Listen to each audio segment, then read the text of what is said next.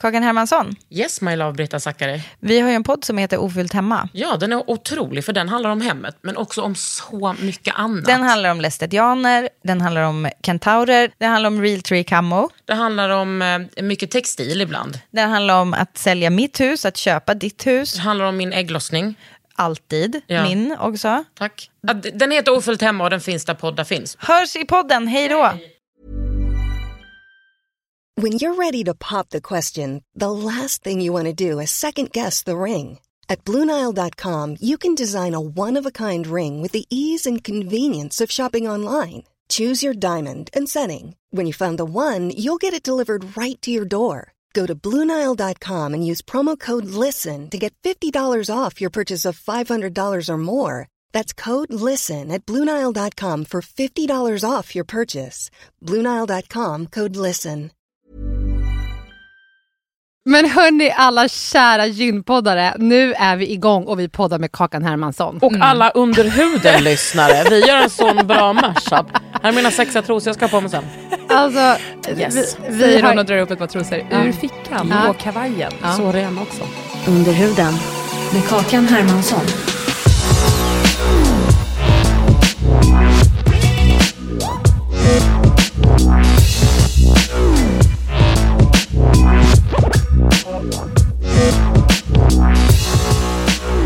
Vi eh, kliver rätt in i den här podden. Det är så kul. Det är, det är en ny setup för oss idag. Kakan, du, säkert, du som är en liksom, eh, erfaren poddare, du har säkert gjort det förut. Men nu ska vi köra Gynpodden och Under huden-podden i ett avsnitt, eller vad man säger. Så att vi kommer ehm, eh, få ställa frågor till dig och prata om det vi vill prata om. Och du kommer ställa frågor till oss. Ja. mm, så vi har två agendor idag. Men då kan ni också, alltså för eh, under huden-lyssnarna, kan inte ni presentera det måste vi 10 göra. sekunder var? Vi är ju systrar. Jag heter Helena Graflund Lagercrantz. Jag heter Lydia Graflund. Och vi är eh, de som gör Gynpodden sen, ja men nu är det ett halvår, lite mera tillbaka. Fantastiskt. Ja, det är en ljuvlig podd för vi får tillfälle att prata med de mest fantastiska gästerna. Det är ju mycket läkare och, det, och, och mm, människor som jobbar inom kvinnohälsa men också fantastiska härliga gäster som du Kakan som har så mycket att ge till kvinnor. Och så har vi lite olika bakgrund. Du är gynekolog Och förlossningsläkare. Och jag är ekonom och har jobbat inom tech i flera år. Mm. Sju, fan vad sjukt att bli ekonom. Alltså gynekolog, det fattar jag 100%. Men jag, det är Men så imponerande. Men tycker du, jag ty- det är ju mer slasktratten för de som inte kanske riktigt vet vad de vill i livet. Ja, ja. Ja. Jag, jag kände jag känner lite... inte att det är så imponerande. Nej, men jag kände lite så här att de du kanske var- brukar jag få. Så här, Ja. Sjukt kul, du är läkare. Och nu känner jag, nej, det blev lite fokus på ekonomi. Nej, alltså jag menar bara, jag skulle inte kunna tänka mig något tråkigare. Det var ju det hon menade! Alltså, Men, och jag hade inte kunnat tänka mig något roligare. Nej. Men jag har Ah. också IG i matte B tre gånger, så att okej, du förstår att jag är mer så här, wow, så att Ah. jag hade inte klarat en dag på någon av er utbildning. Nej, okej. Men så jag blev keramiker istället. ja. Men är du utbildad keramiker? Ja. Berätta om det, hur blir man Nej, jag det? gick, jag först kom man eh, typ på någon förberedande konstskola. Så gick jag fem år på Konstfack. Så jag har alltså Ah, mer shit. studielån Ja, än vad vi har. som läkare. Mm. Och tjänar, nej, Inte, inte så mycket. nej, men det gör man inte som läkare heller om jag nu ska vara helt ärlig. Va? nej, men man Nej. tror, alltså, många tror liksom att läkare är så väldigt, Du har väldigt jobbat hur länge som helst. Mm, man behöver inte prata om min lön, men den är inte... jag. Men, Ja. men Kakan, alltså, när jag läser på om dig, det, alltså, jag kan ju inte säga här, jag är läkare, men du är typ allt utom läkare och ekonom. Alltså, Alltså fast, vet du vad jag känner ibland? Äh. Jag är typ lite läkare. Jag har väldigt bra kunskap om kroppen, brukar jag säga. okej, men då kanske vi kan komma tillbaka med lite frågor som ligger utanför gyn, som inte jag kan så mycket om, som du kan svara på. Njurar, jag är jättebra på njurar. Okej, hur många har man? Två. Alltså inte alla, men de flesta har två. bra. Min mamma har, en, har liksom en rör, en njure som liksom håller på att flytta sig lite så. Är det sant? Och mina njurar är... Hur mår de? Ja, idag? Hur mår de idag? Just? Idag helt okej. Ja. Igår var jag röntga dem. Jag har en kronisk njursjukdom. Nej. Som heter? Nej men alltså, sitter ni ner? Det här är det osexigaste. Det heter svampnjure. Jag saknar ett citrat. Det är inte mer med det. Men Det är förlåt, så jävla men osexigt. svampnjure, det är, på riktigt så vet inte jag vad det är. Nej men varför ska du veta det? Exakt. Men för jag är ändå läkare. Jo men du är Men- gynläkare, du vet ja, ju vad Det är ändå några decimeter från fittan. Alltså, Mm. jag sa till min gyn när jag var där, eh, eh, när jag var där häromsistens. Jag bara, vad slutar ditt, fä- ditt fält? Är det salta biten eller? Hon bara, ja. Ja, njurarna, de går, alltså, ja, Nej, men liksom- urinledarna går ju ner till hela Ja, ja vägen. men alltså, för då är det, man ligger där Mm. med fittan i vädret Mm. Och så under fittan så är det liksom det där mellangården och Mm. sen kommer röven. Ja. Och där är det slut. Där, är, inte- där slutar ditt jobb. Ja, men det är Mm. så himla sant. Det här har vi ju pratat om Helena. När jag Mm. pratade om hemorrojder någon gång och du bara, Ja. det där är inte, Nej. det där är inte ditt område. Nej, alltså Nej. Vi, vi är ju väldigt, men nu pratar väl du om nej du pratar om gynekologens Ja, jobb. ja, precis, exakt. förlåt. Ja, nej, den slutar vi, ja. Vid Nej, anus gillar vi ju inte så jättemycket. Nej. Vad heter Nej. anusläkarna? Nej, men det, alltså, du vet, de kommer till hemorrojder och jag känner mig osäker. Vilka så läkare är det? Det är, alltså, det är ju kolorektalkirurgen. Känner du någon som- sån? Tal. Alltså, jag, Fint. min kära vän Fritiof. Men är Fritiof det? För jag Mm. trodde Fritiof, han tog ju bort prickar i ansiktet på dig. Ja, men det blev ju sådär, just för att han är stjärtläkare. Man ska, var, var person ska ha sin, sitt område. Hur som helst. Men okej, nu, okej, så du är keramiker. Och sen utöver det så är du, nu läser jag innantill Ja, här, feminist. Konstnär, programledare, DJ, skribent, författare, hudvårdsnörd, beautybloggare. ehm, Kan vi gå tillbaka till ordet feminist? Ja, men är det inte alla är det? nästa fråga. Alltså skojar du? Ja, men det är det. Folk är verkligen inte Mm. feminister. Men jag tänker, är inte det en grundläggande ändå åsikt man bör ha som rimlig person och Men- att man inte ska behöva lägga till epitetet? Det är väl två Nej. helt olika saker. Är det det? Tycka att någonting ska vara grundligt. Ja, och att det är det. Jag Ja, håller med. nej, Folk har ingen aning. Alltså att vara feminist för mig är så här, då har du koll på så här, normaliseringsprocesser för Mm. män som misshandlar kvinnor. Då Mm. har du ett akt, en aktiv åsikt om prostitution. Mm, okej. Då känner du till härskarteknik. Nej, nej, nej. nej. Mm. Folk är inte feminister. Mm. Men du, kan inte du, nu kom du in på det som jag skulle fråga dig. Vad är att vara feminist för dig? Det är att ha kunskapen om hur orättvisor och ojämlikheten ser ut mellan könen, eller? Ja men jag tänker att det är så himla mycket, ja alltså dels eh, inte bara mellan könen utan också bara hur det är för kvinnor och mm, de andra som inte är kvinnor eller män. Eh, och också så, vad, vad problemet är, alltså liksom vad har man för samhällsanalys och också vad vill man göra åt det? Mm. Mm. Mm. Eh, att man har liksom en strategi för det. Mm. Det tycker jag liksom är viktigt. Sen behöver man inte ha det varje dag för man blir ju väldigt trött. Liksom. Mm. Men, eh, Men du har varit feminist sedan du var barn. Ja, det var Mm. ju lite tidigt kanske. Men Mm. så är det. Ja, Mm. okej. Eh, men så tänkte jag, eh, jag känner att vi får ha en liten agenda här nu på vår sida först och så får vi så, För jag är så bra på att eh, avbryta. ja, och snack, snacka på. Ja. Det är jättebra, det är ju väldigt roligt. Men jag tänkte så här, vi har ju ganska nyligen eh, poddat med Lena Mugelin som är gynekolog och som nu jobbar på Mamma Mia på mottagningen för sexuell hälsa och innan har hon varit på hbtq-mottagningen på SÖS. Ja. Henne poddade vi om hur det är att vara hbtq-person i Sverige idag. Framsteg eh, som sker, men också alla eh, orättvisor och diskriminering som finns. Är hon hbtq själv? Ja, Mm. men så intressant att få prata lite om de frågorna med dig. Ja. För att eh, det som är, alltså är man, är man eh, då eh, heterosexuell kvinna, då tänker man ju inte på det här särskilt mycket. Speciellt om man lever i en värld som, alltså på kvinnokliniken. Jag tycker inte att det förekommer någon diskriminering. Jag tycker inte att det är något konstigt. Jag har ju inte på ögonbrynen om en kvinna kommer och säger att hon lever med en annan kvinna Nej. eller är trans eller vad det kan Mm. vara. Men eh, så är det inte att vara hbtq i Sverige idag. Så enkelt är det inte. Nej. Nej. Och det är också så intressant för att det är väldigt många som upprepar Mm. att hbtq-personer har det så bra i Sverige. Mm. Det är aldrig hbtq-personer själva som säger det. Mm. Kanske Mm. några väldigt rika så här, nyliberala bögar som har stora och dyra lägenheter. Mm. Som liksom ehm, är intresserade av surrogatmödraskap. Mm. Eh, det är de, men vi andra tycker inte det. Nej. Nej. Men och var, var tycker du den största diskrimineringen ligger? Var, var är det, till exempel då inom sjukvården så förekommer det ju diskriminering, vilket leder till faktiskt försämrad hälsa. Ja. Är det någonting som du har upplevt? Ja absolut, att jag kollar på mina transkompisar Mm. som får vänta i, alltså inte bara att de får vänta på ehm, till exempel kanske om de vill börja på, på hormoner eller om de vill operera sig eller Mm. behöver inte, det handlar inte om att vilja. Nej. Utan att det tar år innan de ens får komma och börja sin utredning. Mm. Och det påverkar ju hälsa, det handlar ju om liv och död för Mm. väldigt många. Mm. Och jag menar, eh, ur ett feministiskt perspektiv när det kommer till vården så handlar det ju också om ett klassperspektiv och ett eh, perspektiv med eh, människor som är utlandsfödda eller som rasifieras. Mm. Allt det måste man ju ta i beaktning. Jag tänker absolut att sjukvården är problematisk men det är ju allt möjligt. Alltså, så länge kvinnor är rädda, Mm. så länge, alltså, patriarkatet är så smart så vi vet ju inte varken in eller ut längre. Nej. Jag menar jag vet ingen tjej som inte haft ätstörningar. Nej. Jag vet knappt någon tjej som inte har varit med om ett sexuellt övergrepp mer eller mindre. Mm. Mm. Eh, Eller som är rädd för att gå ut när det är mörkt. Ja, Det vet man ju precis. ingen. Mm. Det är Ja. alla tjejer. Ja.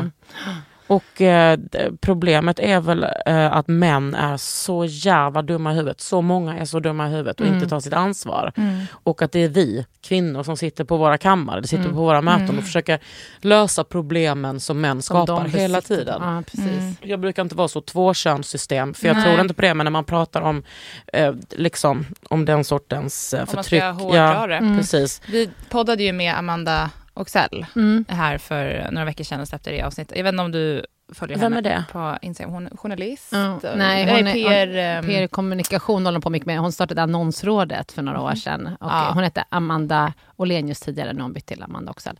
Men, Och det, då var vi inne på det här, eh, Ja. hur man strukturellt eh, beter sig och eh, fortsätter att bete sig på ett visst sätt baserat på hur vi har fått lära oss att bete alltså så här, Från just de här skönhetsbolagen, vi hade mycket Mm. fokus på skönhetsbolag då. Mm. Eh, och hur eh, det har fostrat eh, oss till beteenden som är helt sjuka. mm. Gud, alltså. Alltså vi bara går in i det och man Mm. känner hur man pratar om, eh, kommer in i bara vanliga vardagssituationer som man inte tycker om eller som man inte kanske ens reflekterat över att det inte är bra. Men Mm. som kommer från det här och man inte förstår det själv. Ja och det är det som är också grejen med att, att vara feminist. Då, har man helt, då får man helt plötsligt svaren på alla de här Mm. frågorna varför man har mått piss. Mm. och känt sig paranoid. Eller om man liksom blir en, vi som är vita liksom blir goda eh, antirasistiska allierade till Mm. våra rasifierade kompisar. Då förstår man varför de går runt och mår piss Mm. och eh, känner sig helt paranoida för att de blir matade med att det är inte rasistiskt. Eller vi blir Mm. matade med att det är inte sexistiskt. Mm. Och så är det det hela tiden. Mm. Och jag blev ju feminist alltså alldeles för tidigt för att jag skulle kunna typ comprehend vad jag tog in. Mm. Eh, Hur blev du det? Nej, men jag förstod liksom, det var som att jag bara la ihop ett och ett och bara, för jag hade så mycket kvarsittning i skolan, Mm. typ i femman, när Mm. jag var elva. Mm. Och då var det som att jag bara, jag, visst jag pratar en del i klassen, det ska inte jag sticka under stol med. Men jag är skitduktig, jag har alla rätt på alla prov och jag är grym. Och eh, när killarna gör det, det är bara jag som sitter och skriver om så här, eh, Sveriges fauna eh, och Sveriges landskapsdjur varje dag efter skolan. Det är bara jag som får kvarsittning. Mm. Jag bara, "Ah, vad är skillnaden? Det är att jag är tjej. Och jag kommer ihåg att jag sa det till min lärare. Mm. Varför får jag kvarsittning när de andra pratar lika mycket? Och det kunde hon inte svara på. Mm. Fy fan vad sjukt. Ja, men, jag menar, och det är en sån liten del Ja. av uh, patriarkatet. Mm. Och jag menar för mig finns det inte, för mig finns det inte en, uh, i och med att jag blev feminist så tidigt Mm. Så har jag utmanat normen också med att, att levt lesbiskt så länge att, Mm. och ser ut som jag gör. Jag är inte 1,75 och väger 45 utan jag väger 100 Mm. och det är så provocerande. Det finns ingenting som är så provocerande Mm. som en kvinna som tycker att det är okej att vara tjock. Mm. Och du tar så mycket plats. Ja precis. Alltså, du kommer in här och det känns som att du äger det här kontoret. Jag vet, det är helt sjukt. Mitt ex brukade säga att jag, eh, att jag kom in i rum och att jag var som överklass. Mm. Och det är jag verkligen inte. Nej. Men var får du den liksom, eh, Pondusen. pondusen ifrån? Har du, all, har du, du har alltid varit sån? Du har inte kommit liksom Nej. till ett kändisskap eller? Nej, nej, nej. nej. Nej. Ehm, jag, jag tror kanske snarare att jag har haft en, fått en karriär på grund av att jag är så. Mm. Jag tror dels att jag är ganska obrydd. Mm. Att jag inte, um, jag bryr mig inte om, nu jag, har- alltså när jag är 40, jag bryr mig ingenting om, typ om hur jag ser ut. Nej. Förutom att jag, ska, jag vet att jag ska tvätta håret idag. Mm. Jag har lite fett hår absolut. Mm. Nej men jag bryr mig inte så jättemycket om hur jag ser ut. Jag, jag är också så, eh, ja, nej kanske inte ty- alltså jag vill inte bli omtyckt av alla. Jag vill, vill bli omtyckt av smarta människor och mina vänner. Mm. Och att jag har varit i så många konflikter att, eh, ja, Couldn't care less längre. Nej, fattar. Ja, men alltså det, är ju en, det är ju massa olika komponenter såklart. Mm. Från min barndom och framåt. Mm. Mm. Men eh, alltså, jag vet att jag är tråkig, men jag måste få gå tillbaka till, till vården. Alltså, Lydia säger alltid att jag går tillbaka till min vård. Jag Men alltså, älskar vårdaspekten. men- ja. om din graviditet? Ja, men det, vi ska absolut prata om graviditet Ja. och bli mamma och ditten och datten. Men eh, jag måste Har ändå du gå barn? tillbaka. Nej, men du, Ja. du kommer vilja prata om det. Ja. Ja. Men, men Om du någonsin väljer att och kan. Tack, tack. Om jag någonsin väljer, Mm. för i vår familj känns det som att det är en självklart att man ska ha barn. Nu ska jag sluta peka kniven på dig. Men vadå, alla kan ju inte få barn mig heller. så- eller- men alla kanske inte heller vill Nej. barn. Men det är ett annat poddavsnitt. absolut. Mm. Det, ja, Oh, då vet, det finns massa otroliga ni kan intervjua då. Mm. Ja, Mm, alltså gärna. frivillig, alltså frivillig barnlöshet, Mm. inte ofrivillig barnlöshet. Det skulle vara faktiskt Men måste man bli kallad frivillig barnlös då? Kan man inte bara få vara människa? Men gud, vad ska vi... Ah, okej. Okej, men nu ska, nu- nu ska men vi jag- podda jag- om att mm. vara människa. Men kan jag bara få gå tillbaka då? Eh, för det jag skulle säga då, det är ju det här med då att eh, hbtq-personer känner sig diskriminerade i vården. Och då var det några exempel som togs upp. Till exempel att man inte går på sina screeningkontroller för cellförändringar, vilket förebygger cancer. Och att man heller inte går på sina mammografier i lika stor utsträckning. Och, Va, eh, och varför tänker du att vi inte gör det? Ja, alltså för att man inte vill bli ifrågasatt på... Eller man ska, man ska inte behöva... Man är rädd för att man ska få frågan om man är... Eh, om man lever med en man eller en kvinna. Det, Alltså, vilket det här var information inte... från Ja. Lena när Mm. vi poddade med Men, henne som läkare. man, man inte Men- känner sig, eh, man känner sig inte respekterad och trygg. Alltså jag var Nej. ju på Mamma Mia Ja. en gång. Ja, Eh, sen gick jag på Mamma Mia SÖS Ja. när jag var gravid. Men jag gick, på mamma, jag gick till en gynekolog, en kvinnlig gynekolog. ja, Mamma Mia Söder hade gjort en grundlig research. Vad jag kunde gå mm, i Stockholm hos gyn som var hbtq-certifierade. För jag vill Mm. inte ha en fråga. Äter du, ehm, har du partner? Ja. Äter du p-piller? Varför skulle jag äta p-piller? Ja men du har ju en partner. Ja men det är ingen... Alltså, Mm. Jag ville ha någon som var certad liksom. Mm. Jag sa till den här gynekologen som var kanske ändå så 50, 55 års ålder. Jag bara, Mm. jag är så glad för att komma hit för att ni är hbtq-certifierade. Och då Mm. kollade hon på mig och hon bara, ja men det är ju inte så himla krångligt. Jag menar, oftast handlar det om att ni är väldigt paranoida. Mm. Och det tycker jag säger väldigt mycket. Alltså hon var ju helt dum i huvudet. Men vad, jag tyckte du sa att det var på hbtq-mottagning? Alltså på Yes. SÖS? Ja, Det var det? Hon, nej det var inte på SÖS, det var i stan. Okej. Hon sa, ja, men det är ju för att ni är så paranoida. Ja. Man bara, "Va- att du har mag att säga detta. Mm. Och också bara, "Hur- varför tror du att vi är paranoida? Ja. Tror, att vi har inte vågat hålla våra tjejer i handen. Vi har inte vågat komma ut. Alltså, berätta inte för mig hur jag ska... Alltså, Nej. och, nej, för mig finns det ju... Ja, Mm. Det är starkt. nu går jag på Octavia. Mm. Mm. De är bra. Otroliga. Mm. Typ var där hela tiden för Ja, så de mysigt. är så härliga. Där har vi varit. Helena. Ja. Ja. Går ni dit ihop eller? Ja, Alltså, vi går dit tillsammans inte- för undersökningen. Jag Hur skoj- mysigt med en sån Nej, men jag skoj- twin bed? nej, nej, inte alls. Vi var där och pratade med gynläkarna där. Ja, om typ gympodden. Ja. Om du känner lite, nu är det något som är fel, brukar hon kika då? Nej, Nej. aldrig. Men Nej. däremot kan jag ringa dig. Ja, om allt. Kan jag det? Ja det, det, ja, det tänker jag att du gör. Det är i varje fall väldigt mycket frågor. Ja, nej men, eh, ja. Men, men där går gränsen. Mm. ja. Under huden. Kan inte vi prata om eh, när du kom ut? Nej. Inte?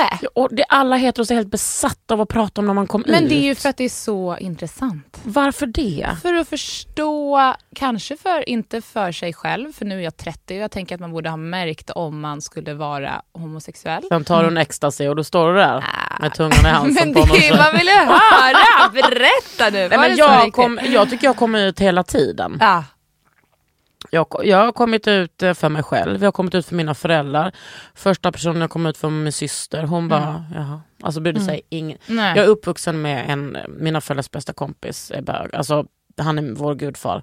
Jag är Mm. uppvuxen med att det var våra föräldrar sa om ni är homosexuella eller bi så säg det till oss. Det Mm. är ingen grej. Är inte det fantastiskt? Jo, och jag, Ja. jag tycker mer och mer att jag ser föräldrar i min ålder och, och generationen äldre kanske som säger så till sina barn. Mm. Är du kär i någon tjej eller kille? Att det liksom blir... Mm. Så pratar jag med dina Mm. barn. Mm. Det är jättebra. Mm. Det ska man göra. Mm. Precis, Nej, men jag har kommit ut om och om och om igen. Mm. Och- och speciellt när jag var gravid. Mm. Alltså jag var så arg under hela min graviditet.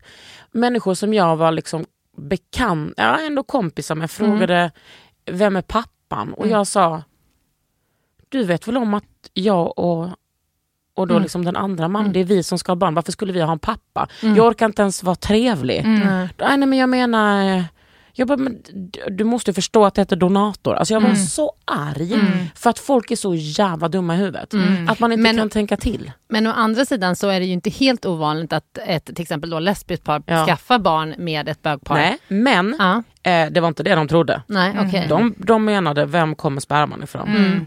Mm. Och det är mycket vanligare att man eh, får sperma från sjukhus eller Mm. någon privat Mm. instans Mm. än att man går och, och bögar loss med ett annat par. Mm. Men eh, jag läste ett, ett citat från dig eh, som, du hade, som på tal om det här som vi pratar om precis Mm. just nu. Då, då sa du så här, gud du ser, jag har gjort lite research. Bra Ja. gumman! Ja. Eh, då, då sa du så här, eh, hbtq-personer lever liksom inte som straighta personer, även om ni vill tro det. Vi lever med mer psykisk ohälsa, självmord är mer frekvent, vi kommer ut varje, varje, varje dag och varje gång vi kommer ut håller de flesta av oss andan Mm. för att avgöra responsen. Är detta okej? Är jag liksom accepterad? Mm. Jag himla ledsen när jag läste det. Gud, så jag fick gåshud, vi har bara så starkt citat. Ja men så Ja. starkt citat. Men jag märker det för att jag eh, dejtar faktiskt en kille nu. mm. Och då, jag märker att jag är helt, jag kommer ihåg att jag, jag träffade en kille för typ tio år sedan när jag Mm. var ja, ute och reste. Mm. Var tionde år har jag sådana straighta nedslag. Nej men då, ehm, eh, Går du alltid tillbaka sen? Du tänker det? nej, Nu vet vi alltså, inte. Nu tror, jag, nu tror jag att jag är faktiskt lite fast. Mm. sant? Det är ju... Väldigt förtjust. Mm. Ja. Ja, det är Härligt. härligt. Ja, det är Mm. så härligt. Mm.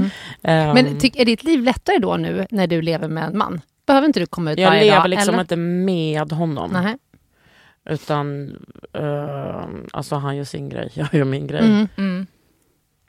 Men ja, okej. Jag vet Så, inte. nej, nej, inte alltså jag måste ju komma ut igen. Sen, nästa gång, om det skiter Nej, sig. nu. Jag kommer ju ut och Ja, säger att du jag måste dejtar en kille. Det jag Ja. tycker, inte- ja. Ja. Men jag, jag orkar liksom inte vara så... Jag tycker liksom inte att det är en grej. Nej. Men folk sätter ju liksom... Lablar. Ja, men folk sätter liksom smoothen i halsen när jag berättar det. Mm. Mm. Så nu, är, men, tyckte du det var känsligt att berätta? Typ värre att komma ut eh, med att jag dejtar en kille än... Mm. Ja. Eller det, det, det var så jävla länge sedan jag kom ut som lesbisk. Mm. Och jag levde så starkt med den identiteten i så många år så att jag har typ en lesbisk identitet fortfarande. Jag antar att det får vara så. Mm. Mm. Ja. Mm. Då får det väl vara så då. Ja. Ja. Underbart. Mm. Okej. Ja, men nu, nu känns det som att min nästa fråga var liksom lite passé redan. För att du är uppvuxen i en katolsk familj. Sådär. Sådär. Mm. Ja. Min För- mamma konverterade Mm. När jag var 12 och min pappa när jag var typ 21. Så att, Till katolicism. ja. Mm. Så jag, jag har inte tagit första kommunionen. Jag är inte uppfostrad liksom. Nej. Alltså jag har läst barn, barnens bibel lite. Mm. Mm. Jag har pluggat teologi, min pappa Mm. är teolog. Mm. Men jag har liksom Men inget det sånt. är ingenting som påverkade din, liksom, alltså kulturen i familjen? Sådär. Jo, För de är absolut. många- Alltså på ett otroligt sätt. Ja. Alltså typ Gud är solidarisk och alltså mina föräldrar är så här intellektuell vänster. Mm.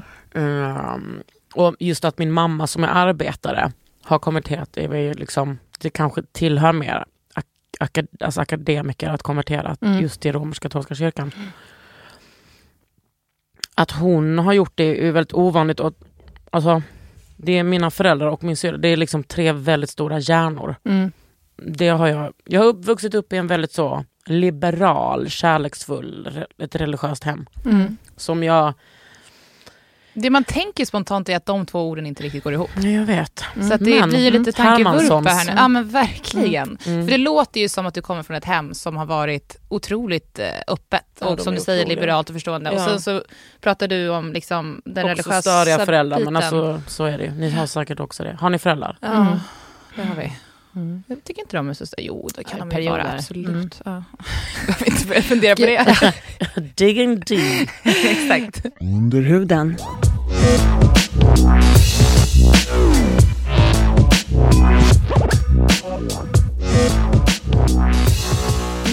Näst på min lilla lista.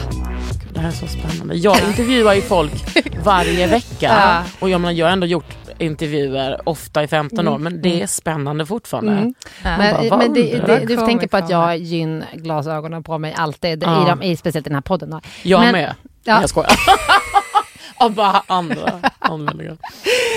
Eh, du är ju mamma. Ja. Mm. Och du har en, ett barn som är fyra, fem år. Mm. Och då, på den tiden när ni skaffade barn, Mm. så levde du i en samkönad relation. Ja, precis. Hur bestämmer man vem som ska skaffa barn? Eller förlåt, vem som ska bära barnet menar jag. Ja, jag, eh, Mm. jag tror att det är helt olika från par till par. Men eh, vi bestämde det för att eh, den andra mamman är äldre. Så Mm. testade vi på henne först och sen gick det inte och då tog vi mig. Mm. Okej, så det var inte något så här, mm, liksom, det var inget, inget svårt beslut för er utan det Nej. gick liksom, nej. Okej, och eh, blev du gravid efter insemination? IVF. IVF? Och eh, hur? det var kul. Mm, var den det? Var det jobbigt? Har du legat dig till barn? Ursäkta? Har du legat dig till Ja. dina barn? Ja. Mm.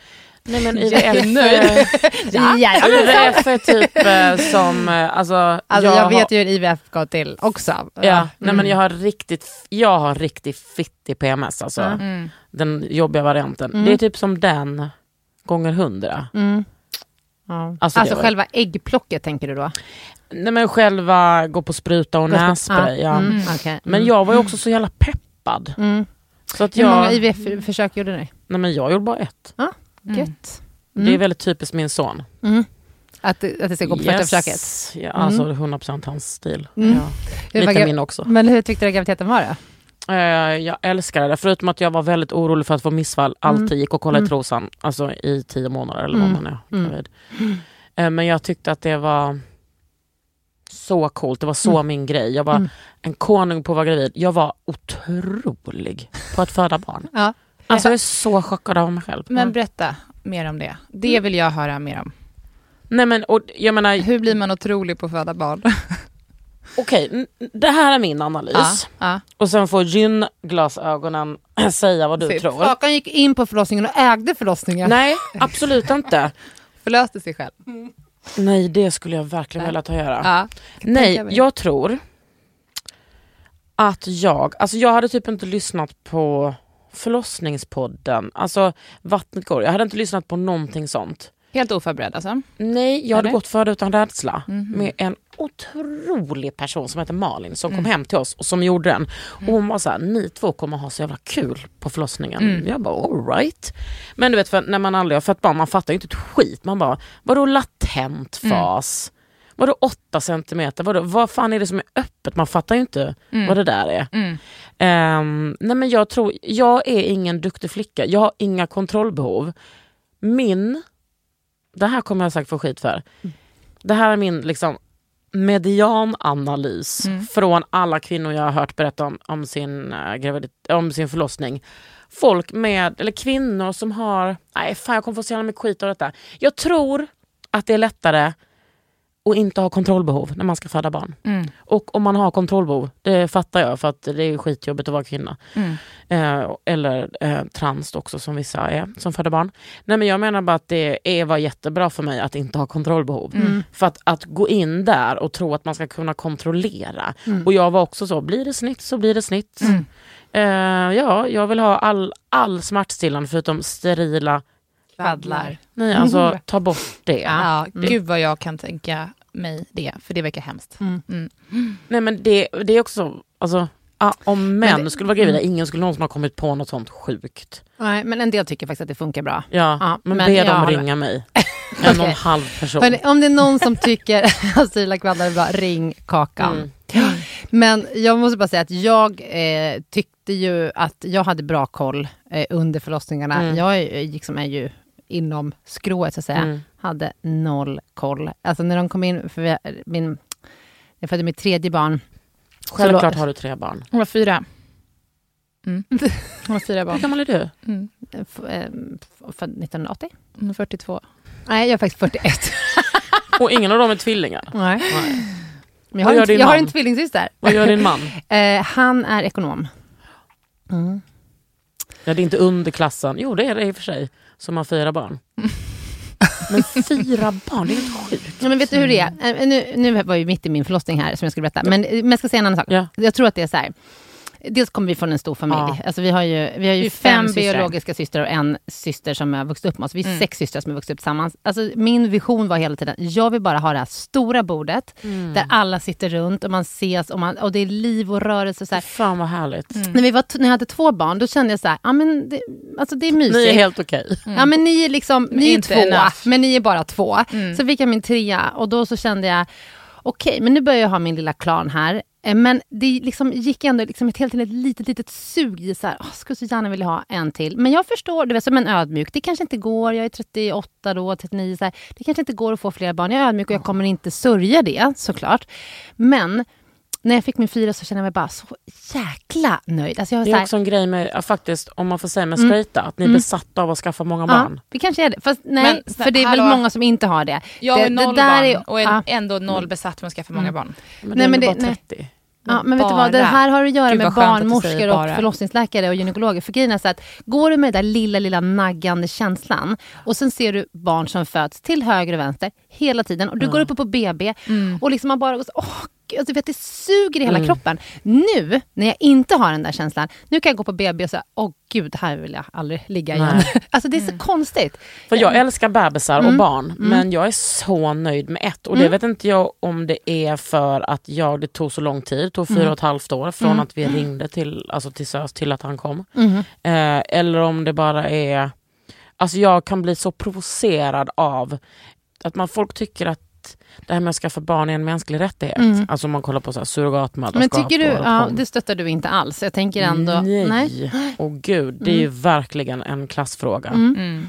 Nej, nej, nej, nej, absolut inte. Sen har jag... Men det är också någonting som många gaypar faktiskt... Nej, eh, bögpar, inte Ja. gaypar. Men också någonting som inte är legal i Sverige. Eller? Ah, nej, nej, Nej, nej, det är inte nej. legal, i- absolut inte legal i Sverige. Men man kan Så jätteovanligt. Ah, okay. Man Nej, kan men jag har alltså. kompisar som Ja. gjort det. Ja, Mm. Och jag menar deras barn är fantastiska. Men Mm. jag tycker fortfarande att, eh, att man köper en annan kropp. ja, verkligen. Mm. Jag är lite sugen på den. Har du öppnat den? Ja. Ta den. Båda vi två har druckit ur den. men Var du- den vidrig? Ja, Den var vidrig. Den var faktiskt vidrig. Nu pratar vi om en smoothie som vi har fått här. Ah, varsågod. Den var inte god, men du Det kändes smaka. som någonting som har gått ut och stått öppet i fem dagar. Okej, vänta.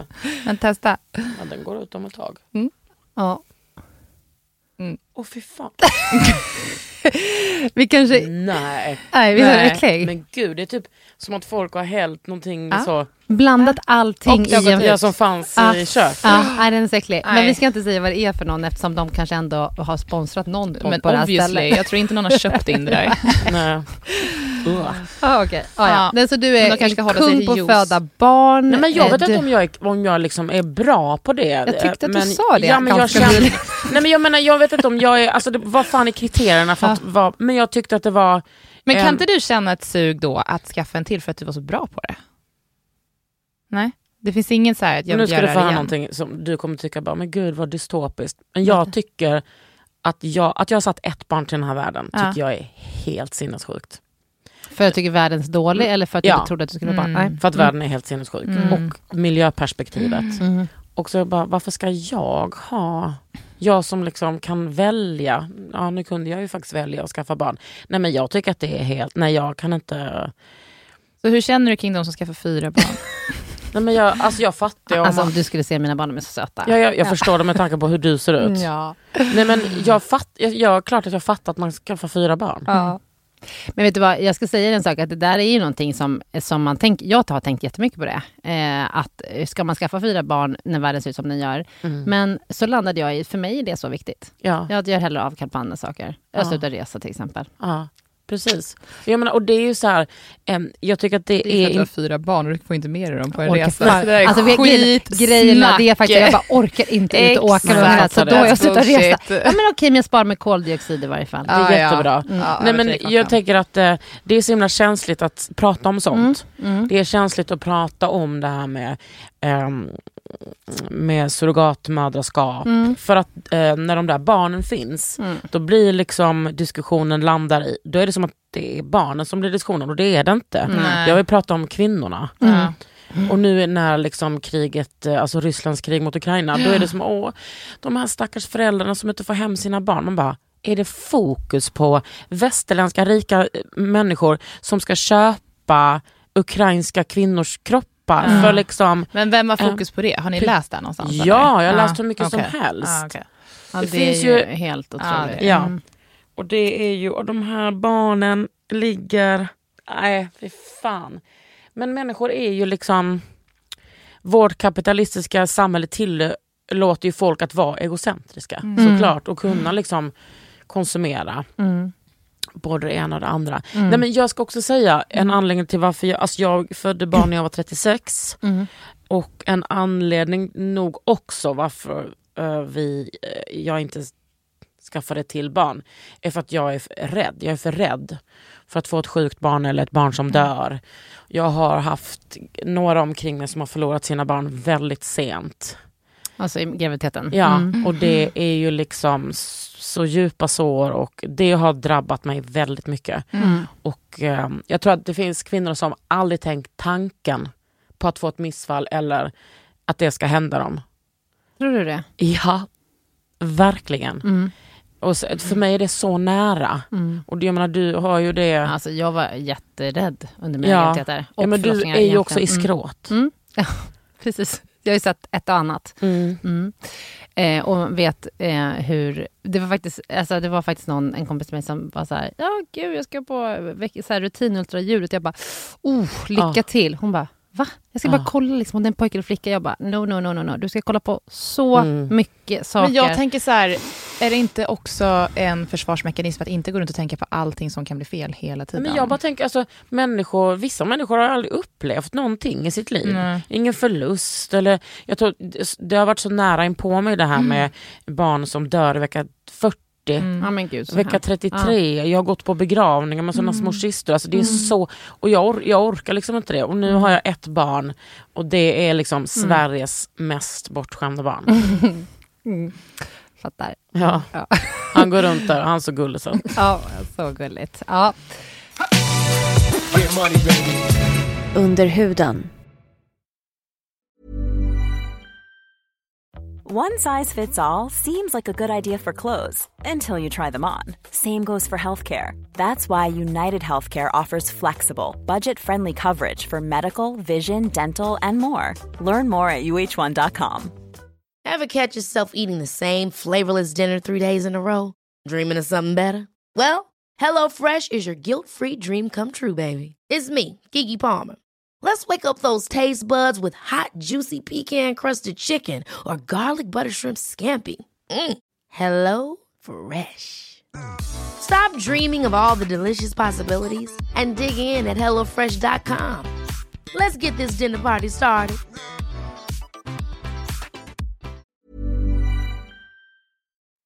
Det, jag måste bara också eh, en annan beskrivning av dig som jag läste. Som, alltså, det var så mycket fina grejer om dig. Nu det känns som att jag håsar dig. Men det Gud, var faktiskt... Ja, men jag vet. kakans röv. Ja, men alltså, det var- men Oj, ja, men då är inte är det- ändå inte mitt Då är inte det område. hennes område ändå. Precis, Nej men vadå, jag blir jätteglad för det. För att jag vågar aldrig ens googla mig själv för att jag är Nej, så rädd för allt skit Det här är som det som kommer upp när man googlar dig. Läs Ja, alltså kvinnor, eh, eh, alltså så här, eh, beskrivning, kvinnor och hbtq-rättskämpe.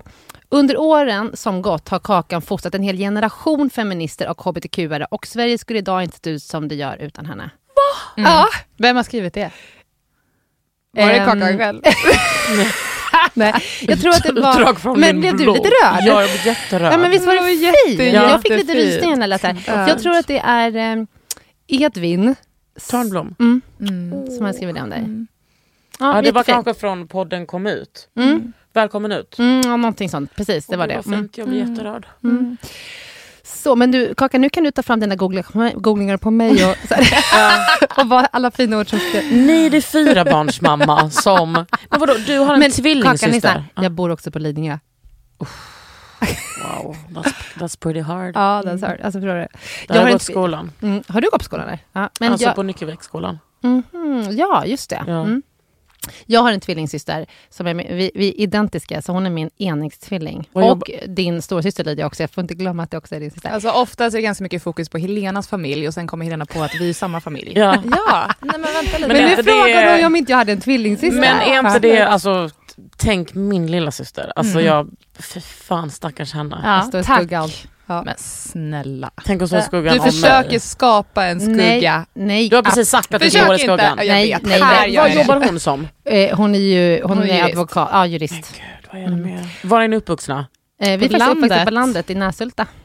Var ligger det? Mellan Eskilstuna och Katrineholm. Lägg av. Mm, är det Sörmland? Ja, Sörmland. med riktiga landslag. Men du, hade, har du skaffat ett hus i I Sörmland? Sörmland. Ja, vart då? Var i Sörmland? Säger ni Södermanland? Sörmland. Nej. Sörmland. Jag ska säger fatta att det. jag, eh, det var alltså för kanske ett halvår sedan jag förstod att Södermanland och Sörmland var samma sak.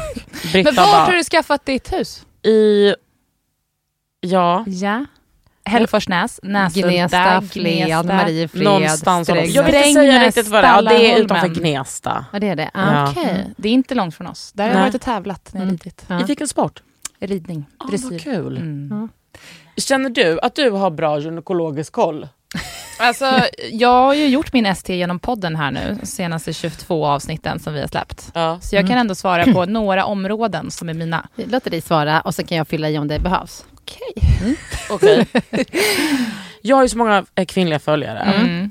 Och då undrar jag, den här är så himla bra. Om man känner, det är också så att jag har alltså redan svarat på den här frågan så du Mm. behöver inte svara på den. Nej. Om man känner en liten hård knöl inuti fittan, är det cancer? Och då skrev jag, nej det behöver absolut inte vara, förmodligen inte, men du ska kolla upp det.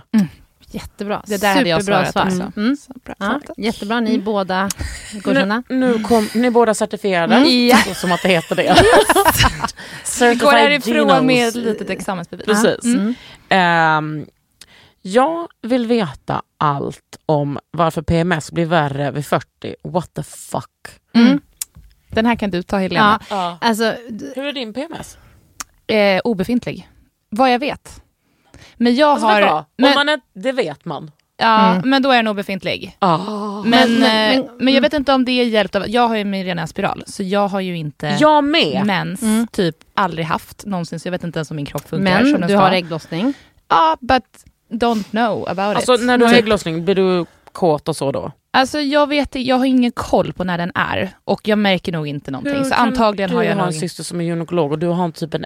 Nej, det Nej, men du jag har en inte haft Men du har inga problem, hormonella liksom. problem Nej. och därför så har man ingen koll. Jag har Mirena. Exakt. Mm. Ja. Hon är en riktig liten fitta mot mig. Ja, Nej men alltså jag blödde typ så Sjukt snäll mot mig. 25 dagar första månaden. ja, men sen då? Nej nej, jag, nu blödde jag kanske sex. Haft den sen i eh, september. Men ja, blöder du varje och se, månad? Du kommer bli typ... Nej jag kommer inte ta ut den. Nej, Men alltså, blöder du du varje kommer ju månad? typ bli blödningsfri. Jajebus. Ah, okay. Jag blev i och för sig det direkt. Men kan jag få säga en sak om Ja, ja, spiralen okej, då? ja. Det är så här, har man en liten blödning normalt, om man är helt fri från hormoner, alltså om man Mm. har en liten blödning, då kan man bli helt blödningsfri Ja, med det var mitt livsmål. Mm. Mm. Har man en riklig blödning, Det har jag. Mm, då blir man inte blödningsfri, Nej. tyvärr. Men man, kan få, man får ju en otroligt reducerad mängd. Mm. Så att om alla fl- Jo, vänta, på sikt, du har inte haft den så länge. September, oktober, november. Alltså, du får vänta lite till. Ehm, Räkna fingrarna. Ja. nej men alltså du, du kommer... Nej men alltså jag, eh, jag har tålamod satt den på för att jag menar den ska ingenstans. Nej. Jag satte i den för att jag inte ville ha mens. Mm. Men, Mm. men du får nog ha lite Finns det något Alltså, annat men- man annars ska byta till som också Nej. tar bort mensen? Nej, Nej, det är det. lika bra. Och Mm. jag är också 40 plus. Mm. Så då har man inte koppar. Nej, och då kommer Äh, du bli Hallå gynekolog? det- Nej men, ja, nu såg ju inte ni att jag tog som en låtsastelefon mot örat. Men jag skulle säga att min förra mens, om ni alla som lyssnar på de här poddarna vill veta det, så hade jag mycket mindre. Men jag har också fått, jag äter sån uh, tran. Cyklokapron, Precis. tranexamsyra. Men du kommer, det, det kommer, den kommer fortsätta jobba till din fördel. Ja Eh, det och du- hoppas jag verkligen. Ja, så att eh, ha kvar med spiralen. Eh, jag förstår att du inte kommer ta ut den, men alltså ha tillförsikt att det är... Du kanske inte blir helt blödningsfri, men det kommer bli definitivt mycket bättre än vad det är utan. Mm. Lite bättre med PMSen också. Men Mm. varför blir det värre? Jo, så här. Vi vet att kvinnor runt 40 har värre PMS än kvinnor som är yngre. Exakt varför, det tror jag faktiskt inte att man vet med säkerhet. Men man tror att det är mycket faktorer runt omkring som gör att det är väldigt... Eh, det är ju rätt stökigt kring kvinnor runt 40. Man jobbar rätt mycket. Alltså, men, men man jobbar jättemycket. Om man tittar på dig nu, så här, du jobbar jättemycket, du far från ditten till datten, du håller på med din telefon för att det ringer och sms hela Man tiden. gör ju det vid 35 också. Jo, men det kanske inte är så här 40 direkt. Men om man jämför med liksom en 17-20-åring Ja. och du har barn och man ska hantera allting som är kring det. Så det är rätt mycket runt omkring. Men då undrar jag Mm. en sak. Alltså min mamma har haft eh, jättemycket sådana besvär. Min, Ja. det är, jag visste att jag skulle få det. Mm. Brukar du ibland tänka så här, och det här ju, går ju egentligen helt mot mig för jag är Mm. inte så eh, biologikåt om man säger så. Men nu tänker jag bara så här, okej.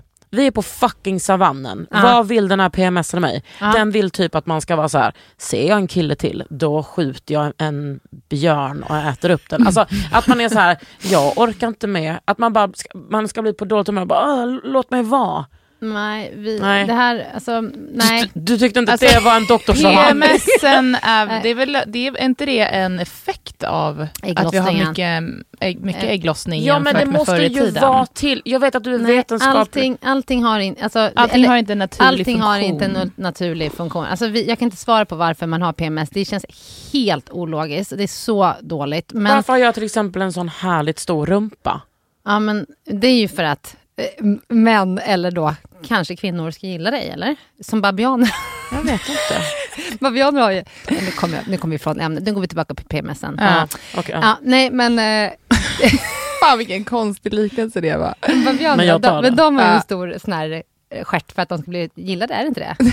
jag vet Du var så, zoolog va? Jag bara så- Du var zoolog och gynekolog. Ja, Ja. nu, är det, nu är det mycket gissningar. Okej, Ja. men kan vi gå tillbaka till det? Men Kalla? kan vi gå tillbaka till Helena, att från att ändå ha pratat med sjukt mycket läkare nu, Mm. det jag tar med mig, Mm. det Ja. är så här att tanken var ju inte att vi skulle ha mens varje månad i hela Exakt. vårt fertila liv. Nej. Utan vi skulle vara gravida ungefär varje år. Mm. Så att du har upp till, vad var det, så här, genomsnitt 14 menstruationer, 15 menstruation. menstruationer på ett helt liv. Ja. Du fucking Det här driver! Nej. innebär ju att såklart en massa sjukdomar kopplat till att du har mens alldeles mycket mer ofta än vad du Ja. ursprunligen skulle ha Mm. tillkommer. Typ Exakt. endometrios, PCOS, eh, mensmärtor, PMS som vi idag kan behandla. över dig. Ja, alltså jag, jag, Oh, You're welcome. men alltså vänta. Alltså, Så det men- finns ingen men då naturlig måste man förklaring. också ha, då undrar jag, då borde ju då tänker jag, då borde det finnas mer män än kvinnor för då borde ju så många, man, då borde ju Gud då ha räknat, jag vet att ni inte tror på det förmodligen, men att det är så här, då borde man ju, har ju Gud ha så här, ja det är så många som kommer dö i barnsäng eller dö när de är gravida att man, det ska Fast- sorteras ut Fast Män männen är ute och män jagar på liksom savannen av och dör också. Ja. Ja. med sina dicks. Men det är sjukt intressant ändå att, att det är typ 50-50 i världen. Ja, men det Mellan föds, könen. men det Alltså, föds, men det föds fler pojkar, men Ja. de dör mera i krig och olyckor och diverse grejer. Nu, det där var inte helt vetenskapligt belagt. Jo, men, ja. Ja, Men- den men här att podden det är, är ganska ovetenskaplig den här Ja. gången skulle jag Ja. ändå säga. Men det är mest jag som det. uttalar Ja. mig nu också om. Vi är, Okej. Jag har också fått många frågor om klimakteriet och Ja. förklimakteriet. Mm. Och det frågas vad... Jag vill, jag vill veta första tecknet på klimakteriet eller Mm. förklimakteriet. Mm. Kan man göra någonting för att liksom preppa för att det ska bli lindrigare? Mm. Det är Ehm, många frågor i en mm, fråga. Ja, nja. Alltså, eh, för det första, alla får ju inte problem med klimakteriet. Det finns ju de som seglar igenom den jättefint. Har man då en Mirenas bra så kanske man knappt vet om att man är i klimakteriet. Eh, för att det första är ju kanske att mensen blir oregelbunden. Och eh, när mensen blir oregelbunden så kan man börja fundera på, är jag i, liksom börjar närma mig klimakteriet? Men en del får ju bara att man känner sig håglös, trött, lite ledsen, eh, att man inte har samma energi som tidigare och så vidare. Så det kan och det liksom kan bara- komma i vilken Sy- ålder som helst. Ja, det kan komma, ja, det kan komma liksom tidigt, men från 40 uppåt, medeltid, liksom i medeltal... Medeltiden, i medel, järnåldern, stenåldern. eh, 52 års ålder är liksom, om man säger så här, Mm. det som, det är den, vad säger man, medeltiden för när kvinnor hamnar... Alltså det heter ha, absolut inte medeltiden, snittet. snittet, tack! För när kvinnor har sin senaste, Ja, sista klart, mens. snittet betyder någonting annat för dig som gynekolog. Nej, men medeltiden också Ja. någonting annat. Det är Ja. en tidsålder. Det är Ja. inte det jag menar. 52 års ålder. vet Helena. Krita, djura. 52, Ja, wow. Alltså då har känner, man sin sista Fan. mens, men klimakteriet är liksom tiden runt det. Men liksom om man tänker så jag här, är man, inte sugen på klimakteriet. är du inte? Hur gammal är du Kakan? 40, Ja. It's coming for you. ja. Men alltså det, det mm, ja. Nej men jag har, Man får alltså mina hormoner är så grann, fucking jobbiga redan. ja. Men, det, det- men du får fråga en sak då. då har ju du, nu har vi pratat om att du har PMS. Mhm. Har, vad har du för behandling för PMS då? Du har ju noll behandling. Jag har Mirena, Ja, jag har dubblat min dos antidepp. okej sorry. Som jag glömt ta Mm. två dagar i rad. Ja. Ja, men då har du ju lite behandling, ja. Mm. Mm. okej. Och så hjälper Men det ju dubbel- jättemycket att träna och Ja. liksom Mm. Träna och undvika alkohol, som du säger. Yes. Leva bra, äta Mm. bra, allt det där. Sova åtta timmar per natt. Men Det är- Det är klimakteriet exakt samma sak under klimakteriet. Alltså att försöka leva så hälsosamt som och möjligt. sätta henne på en hormonbehandling, eller? Absolut. Mm. Om man inte får tillräcklig effekt av att liksom leva bra, då är hormonell behandling Men alltså är inte det också lite godtyckligt? Leva bra? Vilken Nej. kvinna kan leva bra? Jo, men alltså så här. Om man mår så dåligt av sina klimakteriebesvär, Ja. att man inte kan sova, man, kan inte, alltså man känner sig inte som att man har Mm. bra livskvalitet, då är hormonell behandling superbra och effektivt. Och vad är hormonell behandling? Hormon Alltså östrogen och gulkroppshormon. Mm. För det som är jobbigt under klimakteriet det är att hormonerna hoppar upp och ner. För äggstockarna håller på att lägga av men de liksom producerar fortfarande lite oregelbundet med östrogen. Ja. Och om man då lägger, in en, lägger till en hormonbehandling som man har liksom en jämn dos, då kan de lägga ner lite Alltså utan att det hoppar så mycket. Då kan, sen så kan man trappa ur den där östrogenbehandlingen på sikt och då är det på en stabil låg nivå och då har man inte de här klimakteriebesvären som man har. Utan det är just perioden när det hoppar upp och ner, upp och ner som det är så himla jobbigt. Svettningar, vallningar, man sover dåligt och allt det där. Mm. Ja, fast det, alltså det är säkert jobbigt. Jag har ju inte- såklart inte gått igenom det, men det är också... Alltså 30% märker ingenting och, och ungefär 30% har Men jätte... gissa om Mm. jag kommer tillhöra Jo, de 30 men det kommer du procenten. kanske alltså, göra. Behöver inte spekulera. Men, Nej, alltså- men du kan få komma till mig och jag lovar att jag inte ska diskriminera på något, med Tack. några frågor, diskriminerande frågor. Och jag Nej, lovar. det tror jag inte heller. Nej. Men jag menar eh, att jag menar, det är så här, de allra flesta Mm. eh, eh, får inga blödningar av Mirena. Mm. Här kommer Nej, jag. ja, mm. Liksom, Don't go chasing waterfalls. Nej. Please stick to the flood of the blood between your legs. En känd rb låt Ja. Ja, ja. Mm. Under huden. Jag har många kompisar med endo, Mm. endometrios, Mm. eller som folk i branschen säger endo. Mm. Varför rekommenderar alla gynekologer spiral och p-piller som enda hjälp mot endo? Varför de aldrig gör det? Alltid. Eh, för att det är det som vi vet är mest effektivt. Och då endometrios är ju när man blöder och blodet pressas bakåt genom äggledarna ut i buken. Den här blodet och den här slemhinnan då som är endometriet, alltså det är insidan på slemhinnan, det är den man blöder ut när man har mens. Mm. Den pressas då ut i buken och det blir som Varför det? klister i buken. Ja, det gör den. Det gör den säkert hos alla kvinnor mer eller mindre. Men de som har endometrios får en väldigt inflammation av den här slemhinnan och endometriet i bäckenet. Varje månad. Mm. Mm. Och då gäller det att ta bort mensen. Och det gör man med hormonella preventivmedel, alltså, eller hormonella behandlingar. Det kan vara då Man kan inte gå in och operera ut grejer då? Alltså operera bort livmodern då? Jo, kan man göra. Men det är ju en otroligt inte det, stor, va? nej, men det är en så stor eh, omständlig operation för någonting som kanske kan bli perfekt bra med p-piller eller en spiral. Men vad tänker man annars att det ska finnas för behandlingar? Ja, men, eh, alltså det, det är ju det, för jag tänker att du, då menar man så här, ja men typ kost och... Nej, eh, jag tänker bara att det är kvinnor som är, är missnöjda med att det inte finns mer forskning. Att det är så här, Ja. jaha, nej, men det här är en kvinnosjukdom och eh, vi ska nöja oss med det här. Jag vill inte Mm. ha hormoner. Nej. Nej, men det Men kan vi det- vara väl överens om att Ja. det behöver forskas mer på kvinnosjukdomar absolut. överhuvudtaget. Hur, eh, Men som det ser ut nu, så, det man måste göra är att man måste ta bort mensen. mm. Och det på mest effektiva sätt som passar dig, det är det man ska välja. Sen finns det liksom olika grejer man kan göra och det finns olika, men allting har ändå med hormonerna att göra. Mm. Och sen såklart antiinflammatoriska läkemedel mot smärtan och för att minska och dämpa den här inflammationen i buken. Men vad är det som växer där inne? Eh, I, I livmodern. Ja. Det är alltså eh, livmoderslemhinnan. Det är det, du vet, den växer som ut varje menstruation? Alltså Mm. den pressas ut bakåt genom, alltså, en- som en retrograd, istället för att den bara kommer ut genom liksom, Som vanlig mens, så Som går vanlig den men- bakåt. exakt, så går den upp bakåt, ut genom äggledarna. Så blir det inflammationer. Och så hamnar den i bäckenet eller buken och sätter den sen som små härdar, liksom som små inflammatoriska härdar på, det kan vara på, eh, på tarmen, på blåsan, Mm. på eh, ligamenten. Och så växer de ihop lite grann också. Ja, så kan det- så gör det ont när man exakt. går och så här. Det är en hemsk sjukdom. Ja. Man Men- måste stoppa den i tid. Och det är så här var, Mm. var tionde kvinna. Mm. Ja, som har och, det. och att kvinnor som är så himla, eh, liksom, vi är så himla vana vid bara, ja, vi har ont, går Mhm. runt där. Jag Mm. tänker att det är många som inte ens vet om att de har det. Nej. Men, men har man mensvärk Var så det inte att det tar ju- genomsnitt åtta år Mm. och, Att eh, få att diagnosen få diagnosen att man har endometrios? Mm. Mm. Så Inte att, okej. Men har man mensvärk så tycker jag att alltså, om man inte har någon sjukdom som gör att man inte kan stå på preventivmedel så är det så också kombinerade p-piller, alltså p-piller som innehåller gulkroppshormon och östrogen, alltså vanliga p-piller. Mm. Det finns så otroligt mycket bra hälsofördelar med dem. Om man käkar p-piller mer än 10 år från ung ålder, alltså från alltså 20 eller något sånt där, då minskar man risken när man blir äldre att få äggstockscancer, livmodercancer, tjocktarmscancer Wow. Genom att äta det i unga år. Så att det finns liksom stora, stora hälsofördelar förutom de, de som man är precis, får precis just nu, det vill säga att man slipper mensen, man slipper smärtan, man slipper eh, bli gravid om man lever i ett heterosexuellt par, slipper man bli gravid och behöva göra en abort om man inte vill ha det barnet och så vidare. och Så vidare.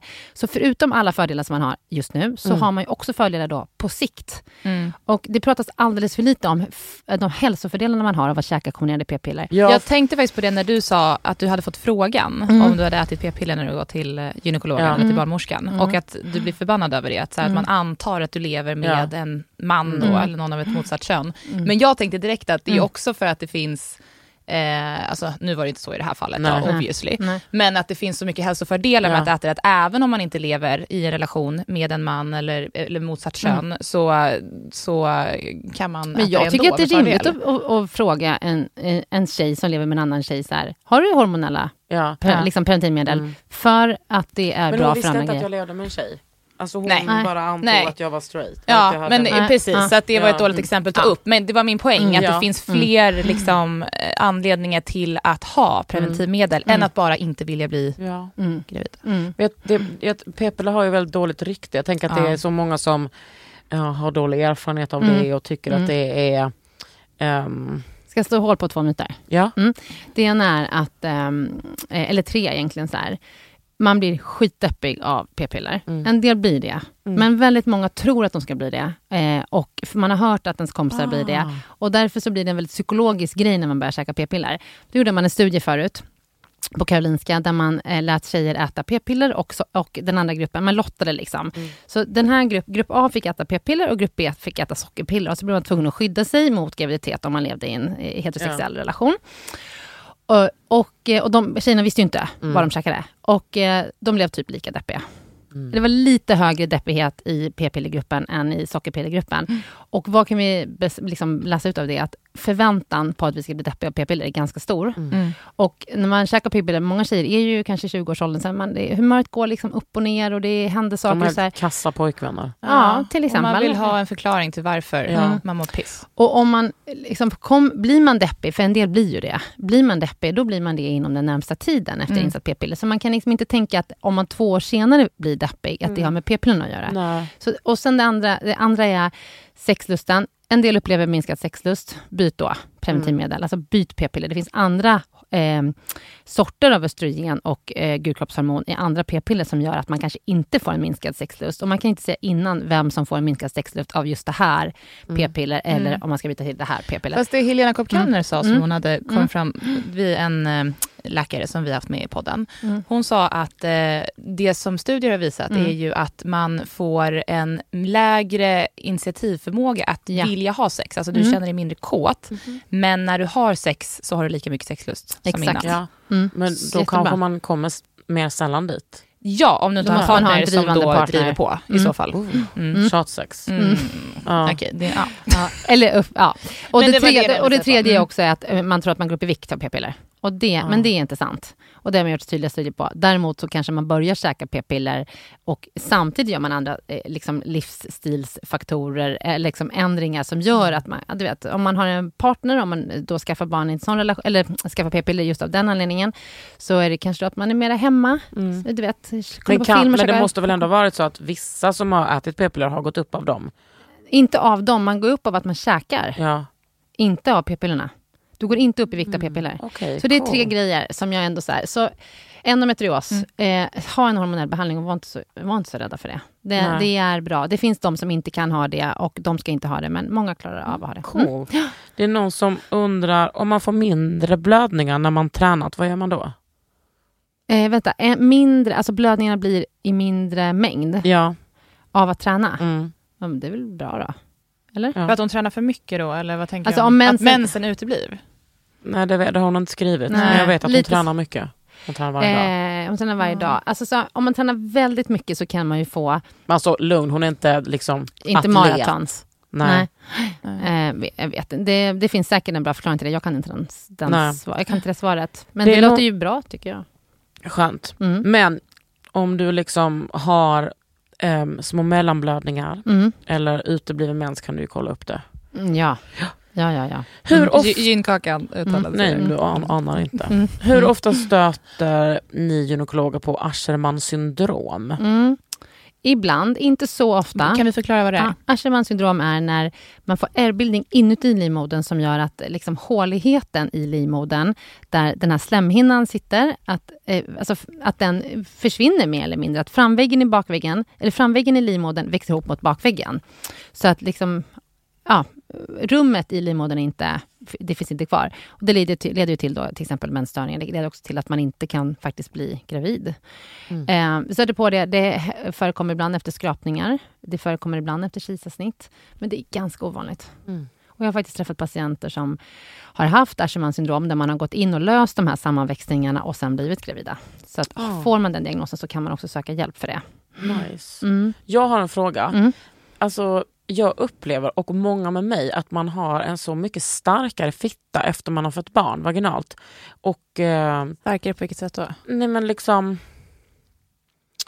Alltså att du känner musklerna? Alltså att du, mer, Ja. att du är mer känsel typ? Ja, och att det är många av mina kompisar säger bara, men samma här. Att man liksom är Känner du det Helena? Eh, nu, jag har ju bara fött fött, 40 barn. nej, jag har bara fått ett barn vaginalt. Ja. Tre barn med snitt. Mm. Ehm, Men Kakan har också bara fött ett Ja. barn. Ja, nej, alltså... mm, Jag känner det liksom brukar att ju jag- vara precis tvärtom. Att man känner sig jättesvag. Ja, men alltså, jag känner mig så stark och liksom eh, kan kontrollera mitt underliv höll jag på att säga, på ett annat sätt. Liksom. Ja, men du kanske lär känna det på ett annat sätt. Nej, men alltså, jag var well known med mitt underliv Ja. innan också. Mm. Eh, ja, Okej, men det är liksom inte... Nej, det, det brukar faktiskt vara precis tvärtom. Mm. De allra flesta känner nog att man har en viss svaghet i underlivet Brukar efter man inte få problem med inkontinens eh, och sådär? Mm. Men det, det kan jag också om jag Mm. hoppar mycket studsmatta. Ja. Men varför tror du att det är så hos mig? Mm. Alltså, Alltså om du lägger det här så kan vi ta en titt. Precis. Och så kommer vi ha rörligt material också. ehm, ja, jag, jag, jag tycker att det var bra, tänker jag. Ja. Vad Ja, skönt. jag är väldigt nöjd. Ja, skitbra. Mm. Du kanske inte fick några stora bristningar eller problem? Men jag fick du ändå kanske, lite bristningar. Har du knipt mycket? Nej! Nej, då vet jag inte. Du är ett medicinskt under då, Kakan. Mm. Det var väl ungefär bara det jag ville höra. Det brukar vara kanske lite tvärtom. Att man känner sig lite svagare. Mm. Mm. För jag tyckte att, att det har man ju hört att man blir liksom lite slappare och Mm. inte så mycket kontroll. Men Mm. eh, sen har jag också pratat med flera väninnor som Mm. säger samma sak. Mm. Ja, alltså, och slappare. Jag vill inte heller att man, folk som har inte fått, fött barnen, att man ska tro att man går runt och känner sig jätteslapp liksom, efter en vaginal förlossning. För så är det inte. Precis Nej men kolla på mig. det. Ja, okej. Ja. Första gången jag kissade efter att jag hade fött Mm. barn. Det var, alltså det var som att hjärnan och underlivet bara Hello, hello, hello, hello, hello. Kommunicerade Jag inte. bara- Alltså jag försökte verkligen, jag bara nu ska, nu ska jag kutta min kisstråle. Ja. Gick Den inte. bara, jag bara, "Vad- skämtar Jag bara, hallå, alltså hallå, hallå, nej. Den var Nej. helt ointresserad av den sortens kommunikation. Mm. När kom Men det- tillbaka det? Nej men ganska snabbt. Ja. Jag fick också mens efter sex veckor. Aha. Ammade du? Är, är det snabbt? Jag ammade i 20 minuter. Mm. Min son bara, han var helt ointresserad. Eh, ja, men en del gör ju precis tvärt. Alltså då, då, precis att du bara kissar, kissar, kissar. En del kan ju inte kissa alls efter förlossningen. Så det kan vara lite Mm. båda delarna faktiskt. Vad gör hon då? Ja, men då får man ha kateter i några dagar ibland. Som man Eh, löser själv? ja, men och det brukar liksom återhämta sig. Ah, okay. Den där akuta fasen Mm. brukar återhämta sig. Sen kan det vara en del som får kissbesvär efter förlossningen. Men då får man uttala sig, får, man kan inte uttala sig på BB om det liksom efter sex timmar Nej. eller efter en dag. Men utan- jag tycker generellt att det vi hör mycket Mm. Mm. är att åh, man spricker så jävla mycket, allt är piss och skit Mm. efter förlossningen. Bara, vet du vad? För många så blir det lite bristningar och det går bra. Mm. Man får Jag tycker det är härligt att du säger det, Mm. för det, vi gynekologer försäkrar, vi håller på och tjatar om det precis hela tiden. Eh, men de som eh, uttalar sig liksom i sociala medier, så här, det är ju sådana som inte är nöjda. Man ska Ja, komma ihåg precis. det. Mm. För att... eh, Jag är jättenöjd. Mm. Så underbart att höra. Ja. Ja. Men alltså nu känns det som att vi har pratat i tusen år. Ja, men jag, Ja, vi, vi kan måste vi ha gjort. Vi avrundar. Ja. Mm. Ja. Men Kakan, det här var så kul. Det var Jag har så mycket mer att prata om. Ja. Är det Vi kan vi inte göra om det här då? Jo, 100 procent. Eh, med- Så härligt. Också så imponerad av dig. Ekonom slash gyn. Mm. Och gyn som kan mycket. Mm. Mm. Gud vad härligt. Var jobbar du någonstans? På Danderyd. Där födde ju jag barn. Är det sant? Ja! Ja, vad Ska jag säga vad min barnmorska heter? Ja. Pia. Ah, ja. Alltså mm. Pia, Mm. Jag älskar dig. Mm, jag sa det härligt. till henne. Känner du. Pia Hillan? Ja. Alltså Mm. hon är, och det är så kul för varje gång man träffar någon där Mm. så de bara, ja Pia. Ja. Kakan, tusen Ja, tack för att vi fick snacka med dig. Ja, men tack för att Ja. jag fick komma Så till härligt. er och Ja. min podd. Jag Ja. heter Kakan Hermansson. Jag heter Helena Lagerkrans, Grafen Lagerkrans faktiskt. jag heter Lydia Grafen. Jo men ni har liksom på under huden och Och Ja. Bada. oh my god, vilken fusion. Ja, ja, Fusion. ja, Fin ja. fusion. Ja, Mm. Okej, Hej. vi ses. Hej.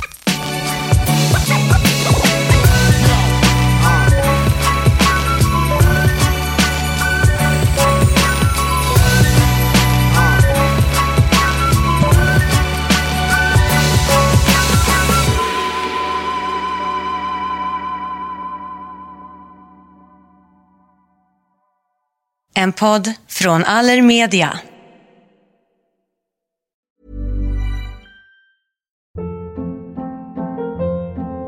Hold up. What was that? Boring. No flavor. That was as bad as those leftovers you ate all week. Kiki Palmer here, and it's time to say hello to something fresh and guilt-free. Hello Fresh. Jazz up dinner with pecan-crusted chicken or garlic butter shrimp scampi. Now that's music to my mouth. Hello Fresh. Let's get this dinner party started. Discover all the delicious possibilities at hellofresh.com.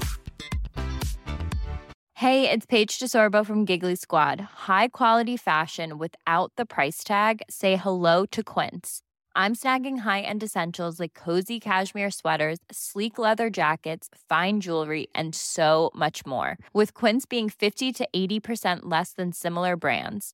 And they partner with factories that prioritize safe, ethical, and responsible manufacturing. I love that. Luxury quality within reach. Go to quince.com slash style to get free shipping and 365 day returns on your next order. Quince.com slash style.